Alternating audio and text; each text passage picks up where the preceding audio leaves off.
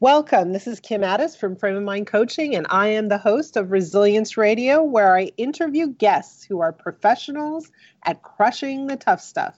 Today, my guest is Steve Ash from Edmonton. Steve, are you there? I am here. So, you and I met at a tech presentation. I do a lot of presentations for tech, and you happened to be in the audience. In fact, you weren't supposed to be in the audience. Is that correct? Uh, yeah, that is correct. Our sales manager here grabbed me and said, "Hey, what are you doing this morning?" And I said, "You know, just regular work. Why?" And uh, he said, "Oh, I've got a tech conference. You want to come to it?" And I'm like, "Yeah, sure." And that just happened to be the day that you were presenting. Okay, so you work for a company called Fireball. What is Fireball? Uh, Fireball Equipment is a oh boy, that's difficult to answer. We're a multifaceted company. Uh, first and foremost, we do fuel and lubrication infrastructure for uh, everything from mines to uh, car dealerships to like a Jiffy Lube that you'd see on the street uh, just driving by. Um, what I do there is I am the engineering manager, uh, and we mostly deal with the industrial side of things. So that would be mines, heavy duty truck shops, things of that nature. Wow, sounds very complicated. So you are, in essence, a mechanical engineer. You have lots of experience in the oil and gas industry, but you're not a typical engineer. That is true. I'm, I, well, the less nice people would call me sort of a freak in the field of engineering because I can actually talk to people. Um, my strengths and talents kind of lie contradictory to most other people. They're very detail oriented. They're very organized. They're very focused um, the people side of things always came naturally to me, and the the detail and organization you know, are things that I struggled with in the past and had to develop skills to mitigate that particular weakness. So that's very interesting. I want to kind of slow down because I, I mean, a lot of the people we work with are the highly driven leaders who uh, really aren't detail oriented, who are visionaries more than uh, more than focused on the administrative, you know, organizational side of things. So, number one is how did you learn that?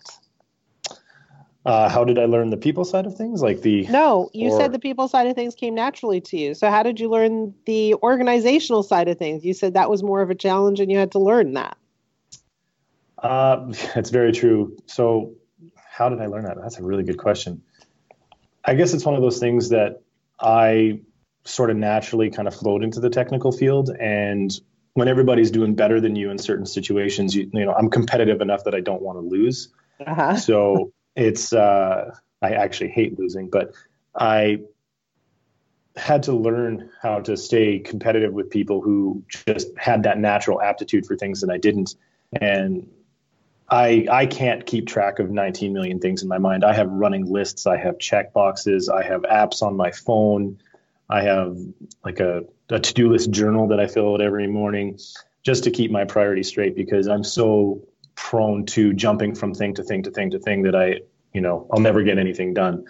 So it's it's been a lot of trial and error. It, I wouldn't say that there was any defining moment where I learned it. It was just a coping mechanism that's now now become part of my everyday life. So you use tools that are available out there. You use the word journal. So tell me about that a little more. A to-do journal. What is that?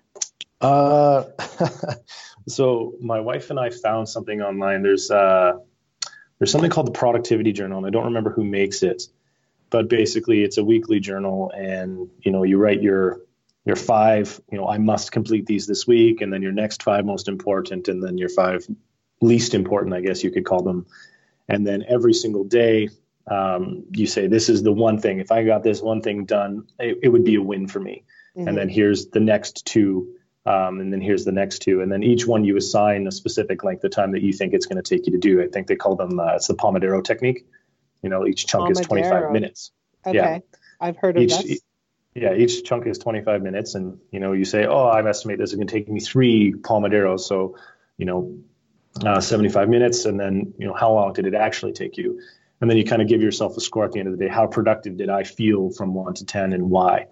Um, and like I said, I'm really prone to to jumping into things and being you know excited by the shiny things. So I having that open on my desk in front of me will ground me and kind of bring me back. Like, no, okay, I'll get to that later. I'll add it to the list. I need to concentrating on getting this thing done because I've been putting it off for three months. Okay, so the productivity journal, guys, write that down.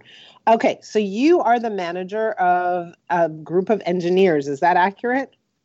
Uh, engineers, technologists, and project managers, yes. Okay, so what is it like to manage people who, I'm going to be a little bit of a generalist, who aren't typically people people? What's that like? It's challenging. Um, a lot of times it's very cut and dry. Um, there, there's a tendency to speak in absolutes that's sometimes very productive and sometimes the antithesis of production. It's it's amazing how sometimes people who are super super intelligent and very amazing in their field get hamstrung by something that's very simple. You know, like they had a disagreement with a coworker and now they're not talking. Mm. Um, so, also, as a leader, how do you manage ooh. that? Like, what is it that you do to get through that? Do you interfere? Do you mediate? Like, what do you do? Well, there is sort of a interpersonal conflict, let's say. Um, for some reason, and I can't explain it, this particular group of people will just let they just yeah, it's not that big of a deal. It's not that big of a deal until it blows up in one form or another. Mm-hmm. Someone makes an offhand comment, they make a joke that someone doesn't take as a joke, and then then I get involved sort of by default because I either see it or I hear about it or someone comes to me.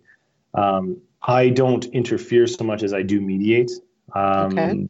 I will talk to one person or the other or both at the same time. I'll try and get the full story.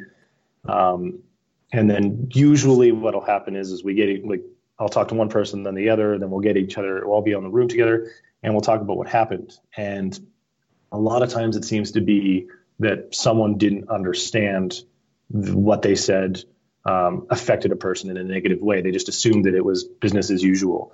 So I want to pause here because I think this is really important. We find that a lot of leaders are uh, face a lot of interpersonal conflict within their team. So you have two people who, you know, something went down and then there's a lot of tension and and they don't know how to resolve it.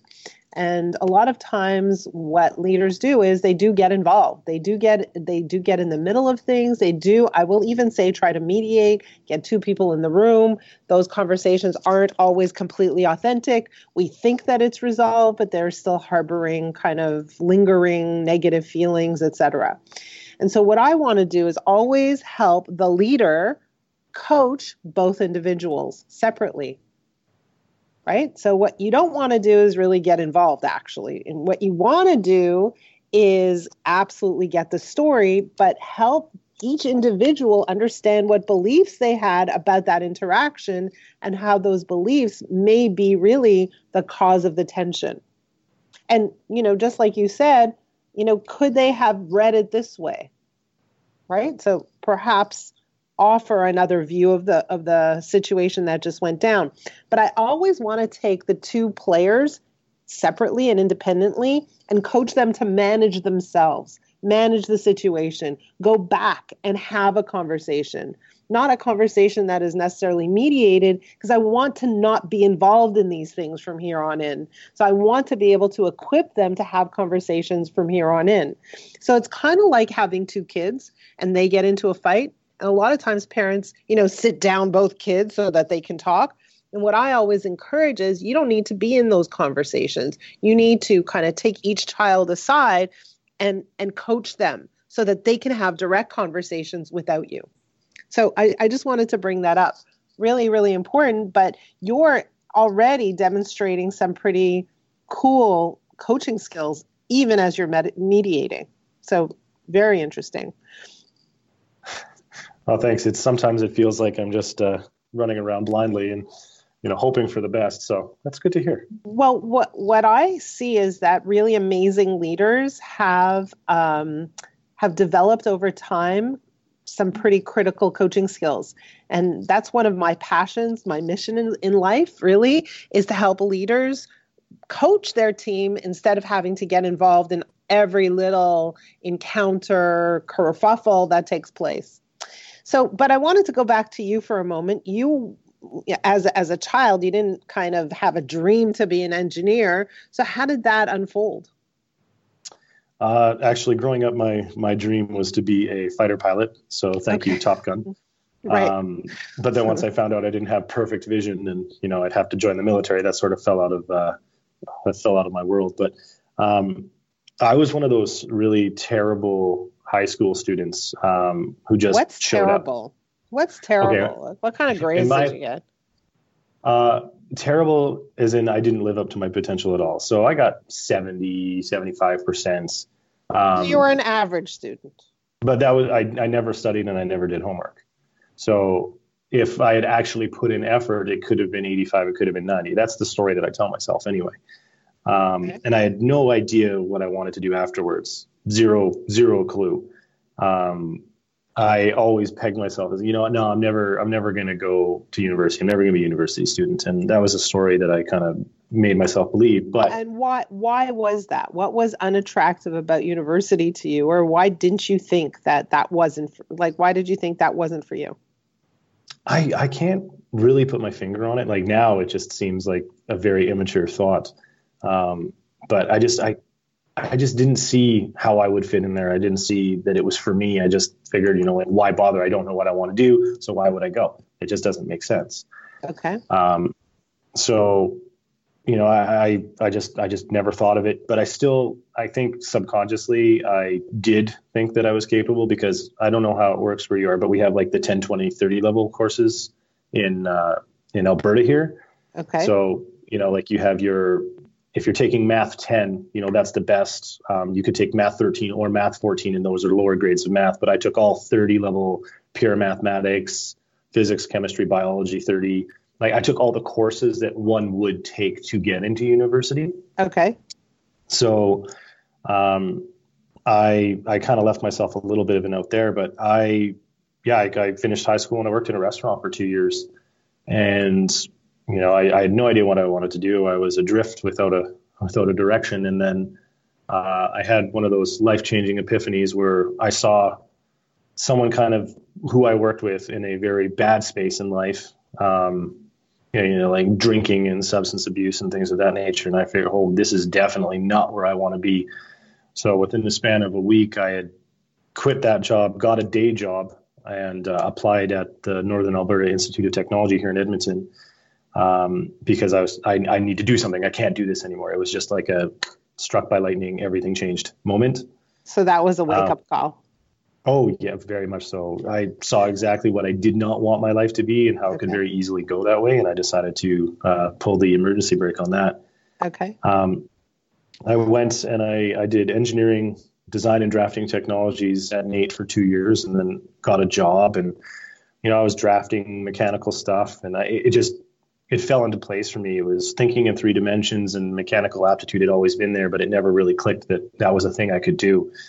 So, started working for some uh, oil field companies. You know, uh, working on downhole tools, things of that nature, and I, uh, an ex girlfriend actually bet me that you know I could never go back to school again, and we were walking through the university campus because there's a uh, a metro station there, and we were walking through, and I was like, "It is beautiful here. It is." All the buildings are old. It looks great. You know, the lilacs are blooming. It just looks amazing. I, I could go here, and I got that. I bet you you couldn't do it. Right. So that night, um, I paid the two hundred and seventy-five dollars or whatever it was for night? my app. Yep, for that application um, to see if I could get in. And then, Just to prove her next- wrong. Wow, I promptly forgot about it because I, I will be honest, there was a beer garden or two involved before that. Uh huh. So I applied and, you know, probably forgot about it and didn't really think too much of it. And then, you know, six months later, I was like, oh, yeah, I wonder if I'm going to get a phone call about it. Oh, what am I going to do if that happens? And I had just changed jobs. Um, this is February of 2008. I had just changed jobs and kind of started working at a startup. And then, you know, I got the the email saying like, oh yeah, your application is in process. You know, we will we will let you know. And I went to vacation. I went to the Dominican Republic and I came back and my dad handed me an envelope that was from the university saying, Hey, you're in, get ready to go to school in three weeks. So, and So were you excited or did you feel like you just kind of signed a not a death certificate, but uh, uh like, oh man, what did I do? Terrified. I was absolutely terrified because I was like, oh man, here we go. I'm gonna. What was I thinking? You know, I am. How old was I? I am 22, almost 23. I'm going back to university. This is crazy. Who does that? Actually, no, I was 23, almost 24. It sounds know, like uh, it sounds like you were like 80.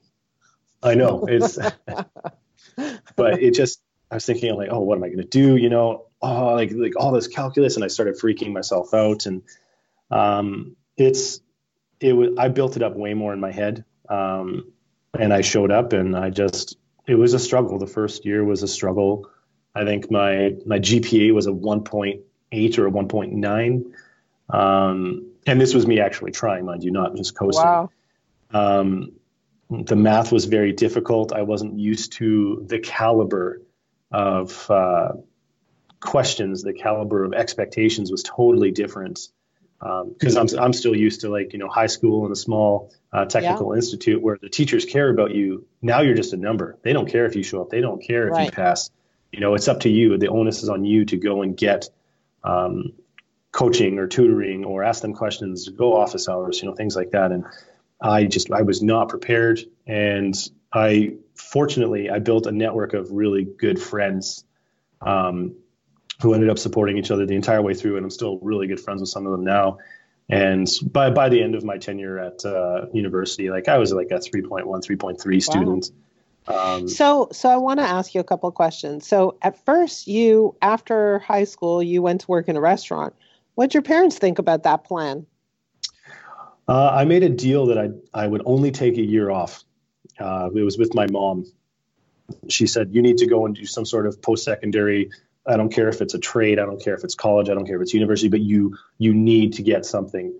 Um, because both my parents never went to college or university. My uh, father went to the University of Guelph for a while, and then uh, he, he, unfortunately dropped out. Um, so, how so much do you think that Im- influenced your decisions?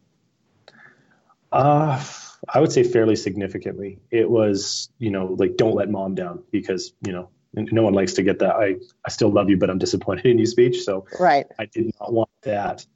Um, but it was it was kind of like an impromptu contract looking back at it you know like okay you can take a year off and find yourself but you need by that end of that year you need to have a plan in life except you took two years uh i think now i started when i was 17 and i did it when I was 19. So it was I was working at that restaurant when I was still in my uh, last year of high school, if I, I remember correctly. Okay. Yeah.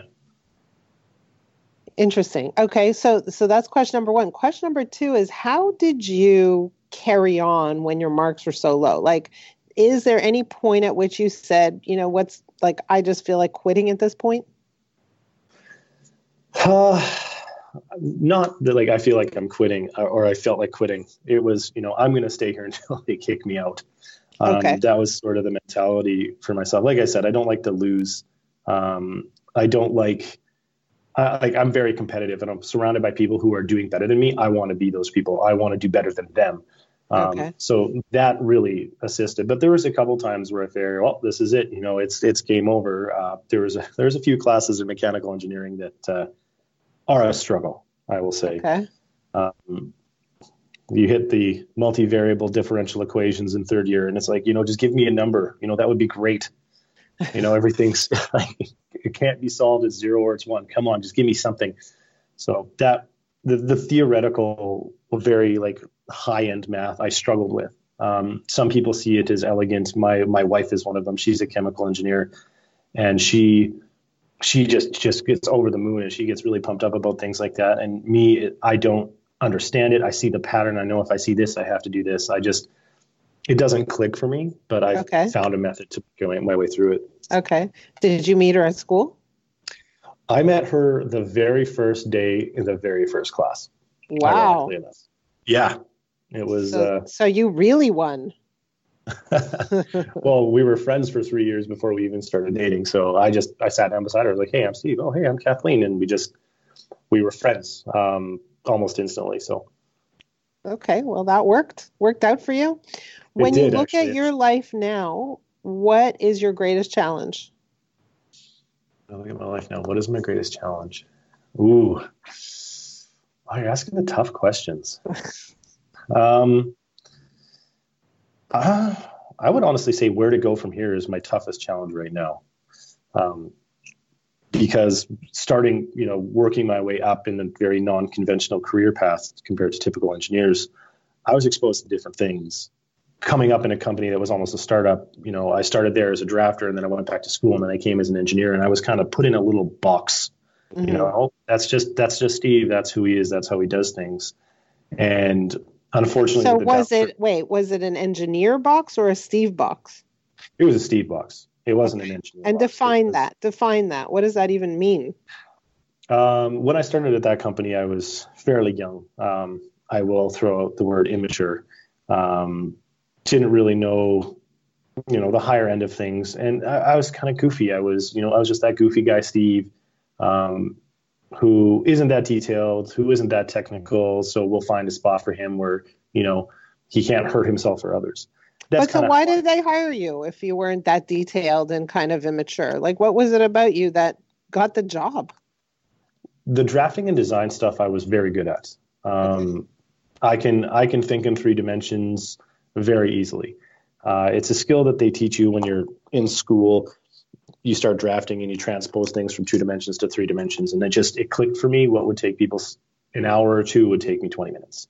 Okay. It was just one of those things. So that really really helped with the the drafting and design portion of things, and I, I was challenged by it. I could you know, even those things that became monotonous, I would say, you know what, I did 40 of these last hour. Let's see if I can hit 50 this hour. Okay. So I was always kind of pushing the status quo a little bit. And, you know, as far as the the the goofy, immature thing, that that's some personality aspects, but it never really trickled into the work. I would say.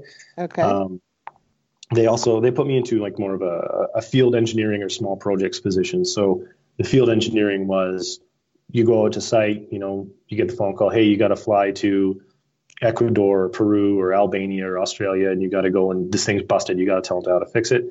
So I would go and do that, and it fit with my particular strengths and, and skill set and personality because I like challenge, I like new things, I am good with people, uh, I really love to problem solve, and I can I'm adaptable. I can think on my feet. So I was kind of a, a natural for that role and then when I was in the office, it was more of a small projects thing, so I wouldn't get bored. But if you if you stack me up against someone who's very very technically oriented and very very um, focused and organized, it, from a technical aspect, I can't really compete with that. Okay, so go back. Your question is, what's next for me? So, yes. you know, I, it's funny. I just got off a phone call with someone that said, well, you know, think about what's scary and do that. Like if you think about what's scary. Scary for me. Oof. Yeah. like what's uh, a real stretch? Because it sounds like you're the guy who likes the stretch. You're the guy who likes kind of being the comeback kid. That's very true. Um, ironically enough, I just had a conversation with my boss um, two days ago on Tuesday because I, I, told him, you know, this is what I think I want to do in my future as an engineer, I'm I'm pretty good. I'm okay. As a manager, in my opinion, I think I'm doing pretty good. Okay. And I told him, you know, like one day I want to be in a GM role, I want to be in a VP role, I want to be in a CEO, whatever it happens to be. Like I I feel like this is not my my pinnacle. I feel like I can do more. And that's that's scary because when I accepted this role, it was way outside of the comfort zone. Um, what do you mean I'm responsible for people? What like what do I have to do? Oh, I have to discipline people now. Oh, that's going to be uncomfortable. That's going to be not that nice. Right. Um, especially where I'm at now because I worked with these people for a year and a half to two years as a peer, and then all of a sudden I'm their manager and I'm their supervisor, and that was a that was very uncomfortable, and still has its moments where it's not that awesome. Well, it's interesting, right? Like you think about uh, even the word discipline is is interesting because it sounds like you're reprimanding a little bit. Um, and as a leader, you don't want to be in that position. You want to be in a position to inspire. You want to be in a position to lift people up. You want to be in a position to help people live up to their potential. And in order to do that, you have to be able to envision their potential. And sometimes leaders um, their vision gets cloudy when someone isn't performing and they just get disenchanted with that person and they can't see the potential anymore and sometimes that's a problem do you ever experience that um, it has happened in the past but more when something happens and you know someone's not living up to their expectations usually my first question is is do they have what they need? Okay. um, you know am i missing something? Do they need something from me? You know um, because I, I remember what it was like when you know when you're trying to do complex 3d work and your computer doesn't work right and it keeps crashing on you and then your boss comes back to you and says why aren't you done this yet well because my computer's crashed six times in the last three hours and then they get mad at you like it's your fault that you don't have the hardware necessary to do your job right um, so that's usually the first place that i start i you know what do they need do they have everything that they need from me okay yes or no do they have everything that they need from the organization yes or no and then you know, okay, have I been coaching with them? Have I been spending enough time one on one? Do I know what they want? You know, what's their drivers? Mm-hmm. Um, that's usually where I start, and then you know, a- after that point, sometimes you know things just they're not right, they don't click. Um, fortunately, I haven't experienced that more than once, um, but that's usually where my mind immediately goes because right. so I know your that, mind yeah. your mind assumes positive intent, which is great, amazing. that's that's a real a, a, an amazing character trait for a leader that's fantastic so a, as you're on the phone you're talking to someone who's a coach and mm-hmm. you know someone who coaches you know people who are highly driven people who do want to achieve larger goals people like you who do maybe one day want to lead the company or be the ceo or just move up do you have a question for this particular coach i do uh, what advice would you give to someone to take their career to the next level? Be it, you know, I want to become a manager, I want to become a VP, you know, just anywhere. Like, what advice? Like, what's your go-to stock advice? You know, I remember, I remember listening to something one day um, about how how a person should move up, and what you know the answer is take take initiative take initiative with respect to your learning with respect to your development so i remember one day someone was uh, talking about the fact that they didn't have a computer at work. Mm-hmm. and they felt like well it's their it's the company's job to get them a computer. And the response was no it's your job to get yourself a computer because it's your career it's your life it's your learning it's your development it's your productivity and it's your success and so, very much in the same vein, right? So, what is it that you want to learn? And I would really focus on identifying the, the ways you want to develop on a personal level, like what turns you on, what lights you up. Like you said, hey, I'm a pretty good engineer, but I'm a really great manager. So, it sounds like your strength is in the area of people. So, how do you develop your leadership skills? What can you do in that realm? So, maybe it means, you know, going back to school and getting an MBA. Maybe it means learning how to coach. Maybe it means getting a coach. Maybe it means, um, you know, spending some time on a personal level with all the CEOs you can find and interviewing them and learning about how they handle people effectively. It doesn't matter what that looks like but for you, it's what's the initiative that's going to light me up and turn me on and help me personally develop that that isn't driven by my boss or the organization. It's just something that I take on on my own because it's exciting and interesting for me. So a lot of people just kind of wait until someone gives them instruction. And I would suggest to you that as a leader, leaders don't wait. There is no one to give them instruction. They make it up right? They decide what it is that they want to do next based on really their interests and what totally turns them on. So that would be my advice for you is to really think about what do I want to learn next? Where do I want to grow? And sometimes people don't know, and that's where um, a coach comes into play to say, hey, you know, let's look at all your strengths. And it sounds like here is the avenue that would that if you pursued it, you would get the highest ROI. Does that make sense? Oh, it does. I'm just writing it all down. oh, okay, got it. Sometimes, you know, one of the exercises we do with our clients is that we get them to receive feedback from the people in their lives personally and professionally sometimes even you know asking their spouses and their kids and their family members their friends etc Like, what am I amazing at? What's my sweet spot? What do I do without any effort? What comes to me naturally? And very often our clients are shocked at what they're hearing because they didn't know that others saw them in that light. But more than anything, they didn't realize that there was a pattern that showed up in a lot of different areas of their li- lives that showed up as a real strength. So for me, when I did this exercise, I did it, oh, many, many years ago, maybe even mm, 20 years ago. And I remember asking the people in my life, like, what is it that you think I'm really strong at? And, uh, you know, my mother said, You're great at sales. My father said, You're a good talker. Um, a friend of mine said, You're really great at uh, rallying people and getting them to see a vision that you have. Other people said, You're really great at communicating. But what it boiled down to was you're able to express yourself with ease and share an emotion, a story, a vision, an idea. And I never knew that about myself, had no clue. And that really had a strong influence in leading me down the road of starting my own coaching company. So you don't know what you're going to find when you really focus in on what your strengths are. Yes, I'm interested and scared at the same time. well, express why are you scared? What's scary about that? It's kind of exciting from my point of view. What's scary? What's scary about it? Well, I feel that like maybe I like if I found something that I didn't know about, um, that then I put pressure on myself. Okay, you know, how can I usefully apply this? You know, and and what if what I'm strong at actually isn't in alignment with where I want to go? I think that would be the also the scary part of it as well. Well, you'll find that what you're strong at is usually something you're already doing, and you just may have not even seen it, and you may not have designed your life around it. So I rarely find that if you're strong at something, it clashes with where you want to go. Usually, if you're strong at something, you want to incorporate it more and more and more in where you want to go.